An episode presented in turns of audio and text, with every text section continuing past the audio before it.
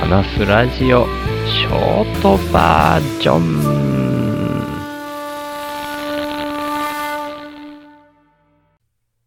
今日はだいぶ遅く起きました。もうお昼近かったかな ?11 時半は過ぎてたと思いますね。ツイッターに毎日おはようございますっていうハッシュタグをつけてツイートするようになるべくしてるんですけど、もう11時58分か9分、文章の中にギリギリ午前中っていうのを書いてツイートしました。いやー、それはまああの、昨日の夜のパレコン、樋口塾で開催されるパレコンっていうのがあるっていう話は何日か前からしてたと思うんですけど、それが終わった後の交流会がですね、もう夜中までずっと続いていて、3時半過ぎぐらいだったかな。それぐらいで終わった感じだったと思うんですけど、で、4時ぐらいに最後書き込んでっていう感じだったかな。で、その後ね、どうしてもやっぱりでも、そのパレコン前に水を浴びる時間がなかったので、その状態だったからやっぱ体がベタベタだったんですね。だからその時間から水を浴びてっていう風にして布団に入ったので、もう5時近かったと思うんですよね。でそっから寝て。まあそれにしても寝すぎじゃないのって言われるかもしれないですけど、僕は本当は本来8時間ぐらい寝ないとダメなタイプなもんで、そんな感じで今日は遅く起きる感じになりましたね。まあいつも二度寝してるから、もういつもとあんま変わんないんじゃないって言われるかもしれないですけどね。はい。今日はですね、もうツイートの方でもしてるから気づいてる方もいるかもしれないんですけど、前回がもうちゃんと伊沢さんのインプッター紹介会だったんですけど、今回もインプッター紹介会になります。で、また、もうちゃん、最初はもうちゃんです。これがね、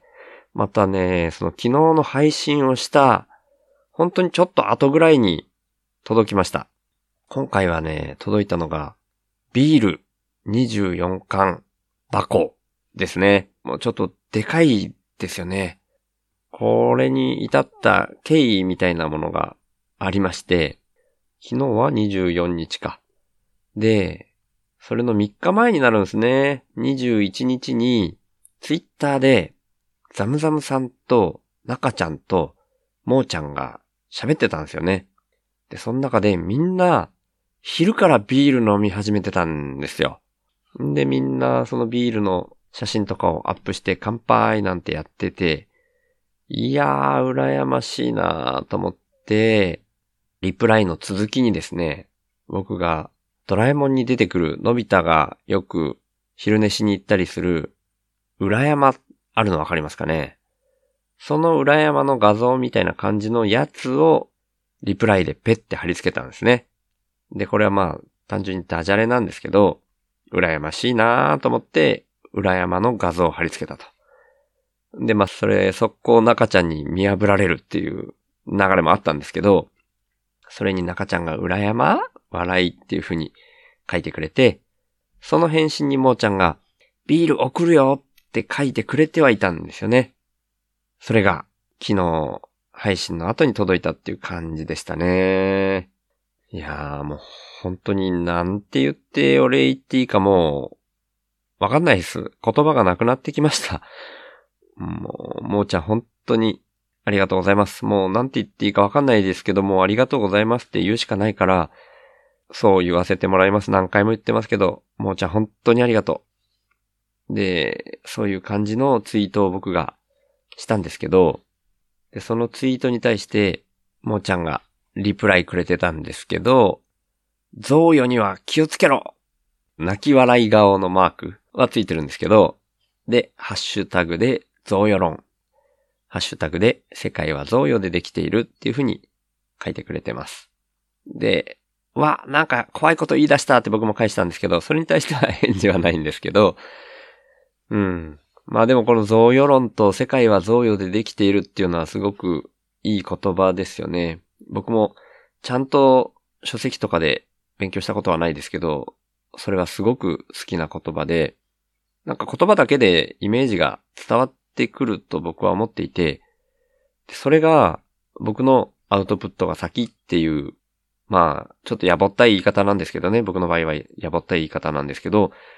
そこにつながってくる言葉っていうのはその、贈与経済とか、贈与論っていう言葉が元になってる感じがしてるので、本当にこういう風な回り方をしていったらいいなとは思ってはいます。ただちょっと、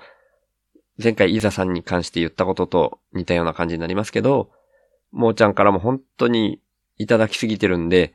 本当に感謝でありがとうっていうふうには伝えさせてもらうんですけど、もうあの、あんまり 無理して、無理してないよって言われそうだけど、無理して送らないでください。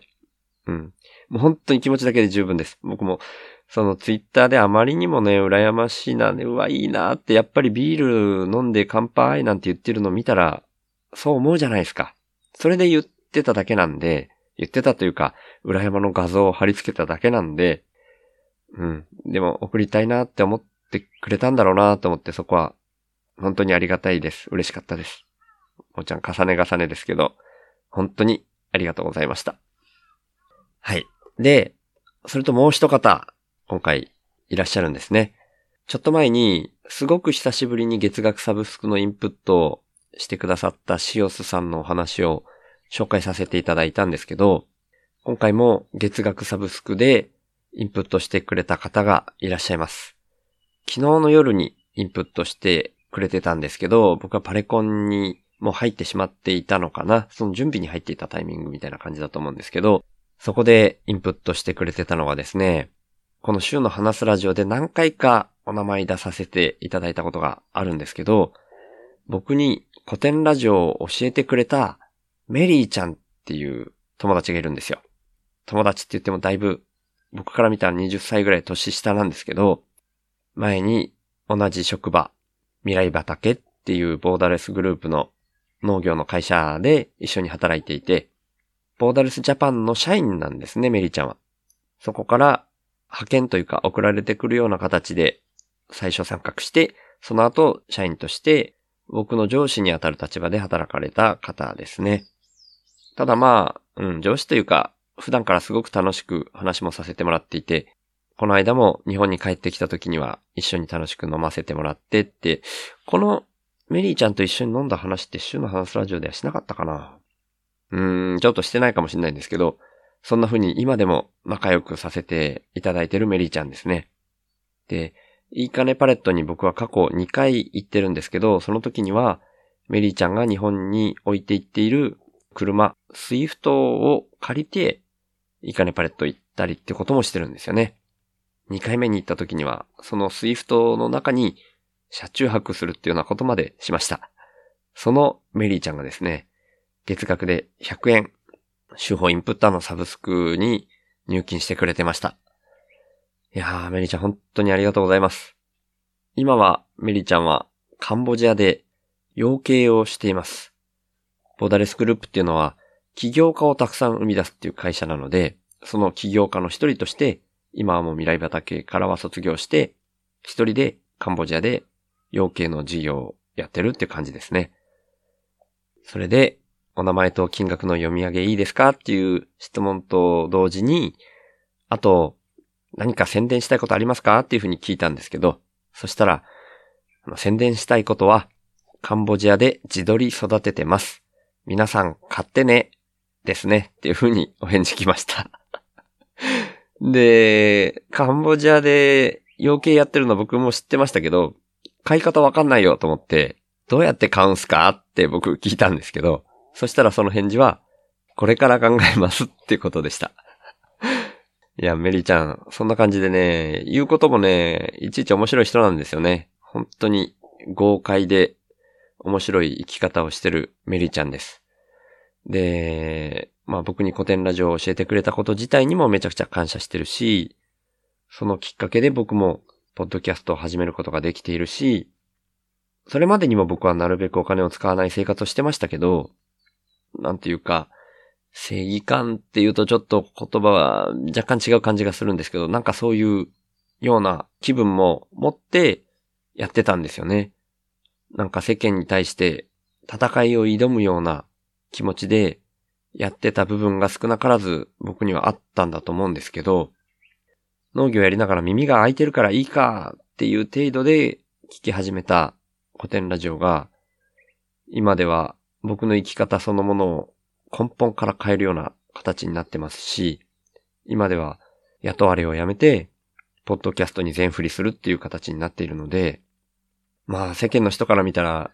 どう見えるかわからないですけど、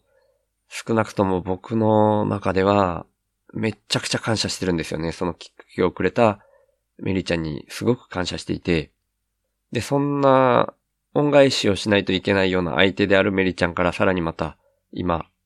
インプットをいただくっていうような形になって、なんかね、やっぱ偏方性の原理っていうんですか？いただいたものは返さなきゃなみたいな気分がどうしても芽生えちゃうんですけど、今は到底返せるような状況にないので、昨日から話してるもーちゃん、いざさんにも通じる話でもありますけど、本当に僕からは感謝を伝えることしかできないです。うん。なので、メリちゃんにもやっぱり重ね重ね言わせていただきます。本当にありがとうございました。で、まだまだこういった形で、まだまだというか僕が勝手に空気質的に始めてるだけと言われてしまえばそれまでなんですけど、インプットが先っていう条件付きでないとインプットが得られない。そういうルールがほとんどっていう状態で回っている社会っていうのに、どうしても違和感を感じるっていうのは、今ずっと僕は続けてきてるし、変わらないことなんですね。なので、メリーちゃんが本当に心から応援するよっていう意図でインプットしてくれたんじゃないかなって感じてるんで、僕はこの生き方を本当に空気椅子みたいにして続けていかなきゃなーっていうふうに、その思いをもっと強くしましたっていう感じですね。これからもずっと多分、それしかできないんですけど、これを続けていく、僕にはこれしかできないっていう、その生き方を、やっぱ心からもっとピュアに続けていかないといけないなーって思ってるところです。なんとなくもう感謝が伝えきれない、もーちゃんにしてもメリちゃんにしても感謝が伝えきれないなっていう感覚ではあるんですけど、今日はこんな感じにしときたいと思います。ということで、メリちゃんが増えたこともあるので、YouTube ライブの時に読み上げるような形で、定型の文章を読み上げて、インプッターの方の名前を読み上げるってことを今回はしたいと思います。週の話すラジオ略して週法は、生きるポスト資本主義で思想家、思想家の C は試すの C なつもりの週が、アウトプットが先で回る社会をイメージして、残りの人生をその働きかけに全振りすべく、勝手に一人でアウトプットし続ける番組です。2022年より、労働を対価とした活動を一旦停止し、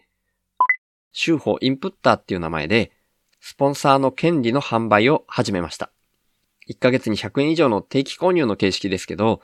週報インプッターになってくれた方は、初回は週報内で僕が宣伝させていただいた上で、公式サイト内に掲載します。加えて、1ヶ月に数回程度ですが、番組の最後にラジオネームの読み上げをさせていただきます。月約5万円の支出に対して、現時点でのインプット合計月額は5367円になりました。そんな手法インプッターの入り口は概要欄にありますので、もし本当に心から購入したいっていうふうに思われる方がいらっしゃいましたら、ぜひよろしくお願いします。そして、こんな変な動きでも知ることで誰かの何かのきっかけになるかもしれないと思ってますので、気が向いたら積極的に手法について投稿していただけると嬉しいです。この番組は、富士山、大輝くん、しょうまさん、いざさん、もーちゃん、みそさん、あさぎりさん、のりだーくん、バナナさん、たけるさん、もぐたん、つかのまさん、あいちゃん、てきりゅうざんさん、はっしーのさん、くっくらかずみーさん、とうとちゃん、月のせらびさん、なっちさん、あいりちゃん、いっしゅうくん、ひろろさん、みたらしさん、あじゅさん、まえりょうさん、本田兄弟紹介さん、ひなわ縦断士翔平さん、二郎さん、ステルスインプッターさん、サボテン妻のちょっと耳かしての三人さん、ちっぺさん、ミカさん、たまちゃん、紫さん、れいこさん、ともきさん、かせおちゃん、謎の工学インプッターさん、しおすさん、メリーちゃんのインプッタードでお送りしました。そして、週の話すラジオをいつも聞いてくださってる方、今日初めて来てくださった方、本当に感謝してます。ありがとうございます。ではまた。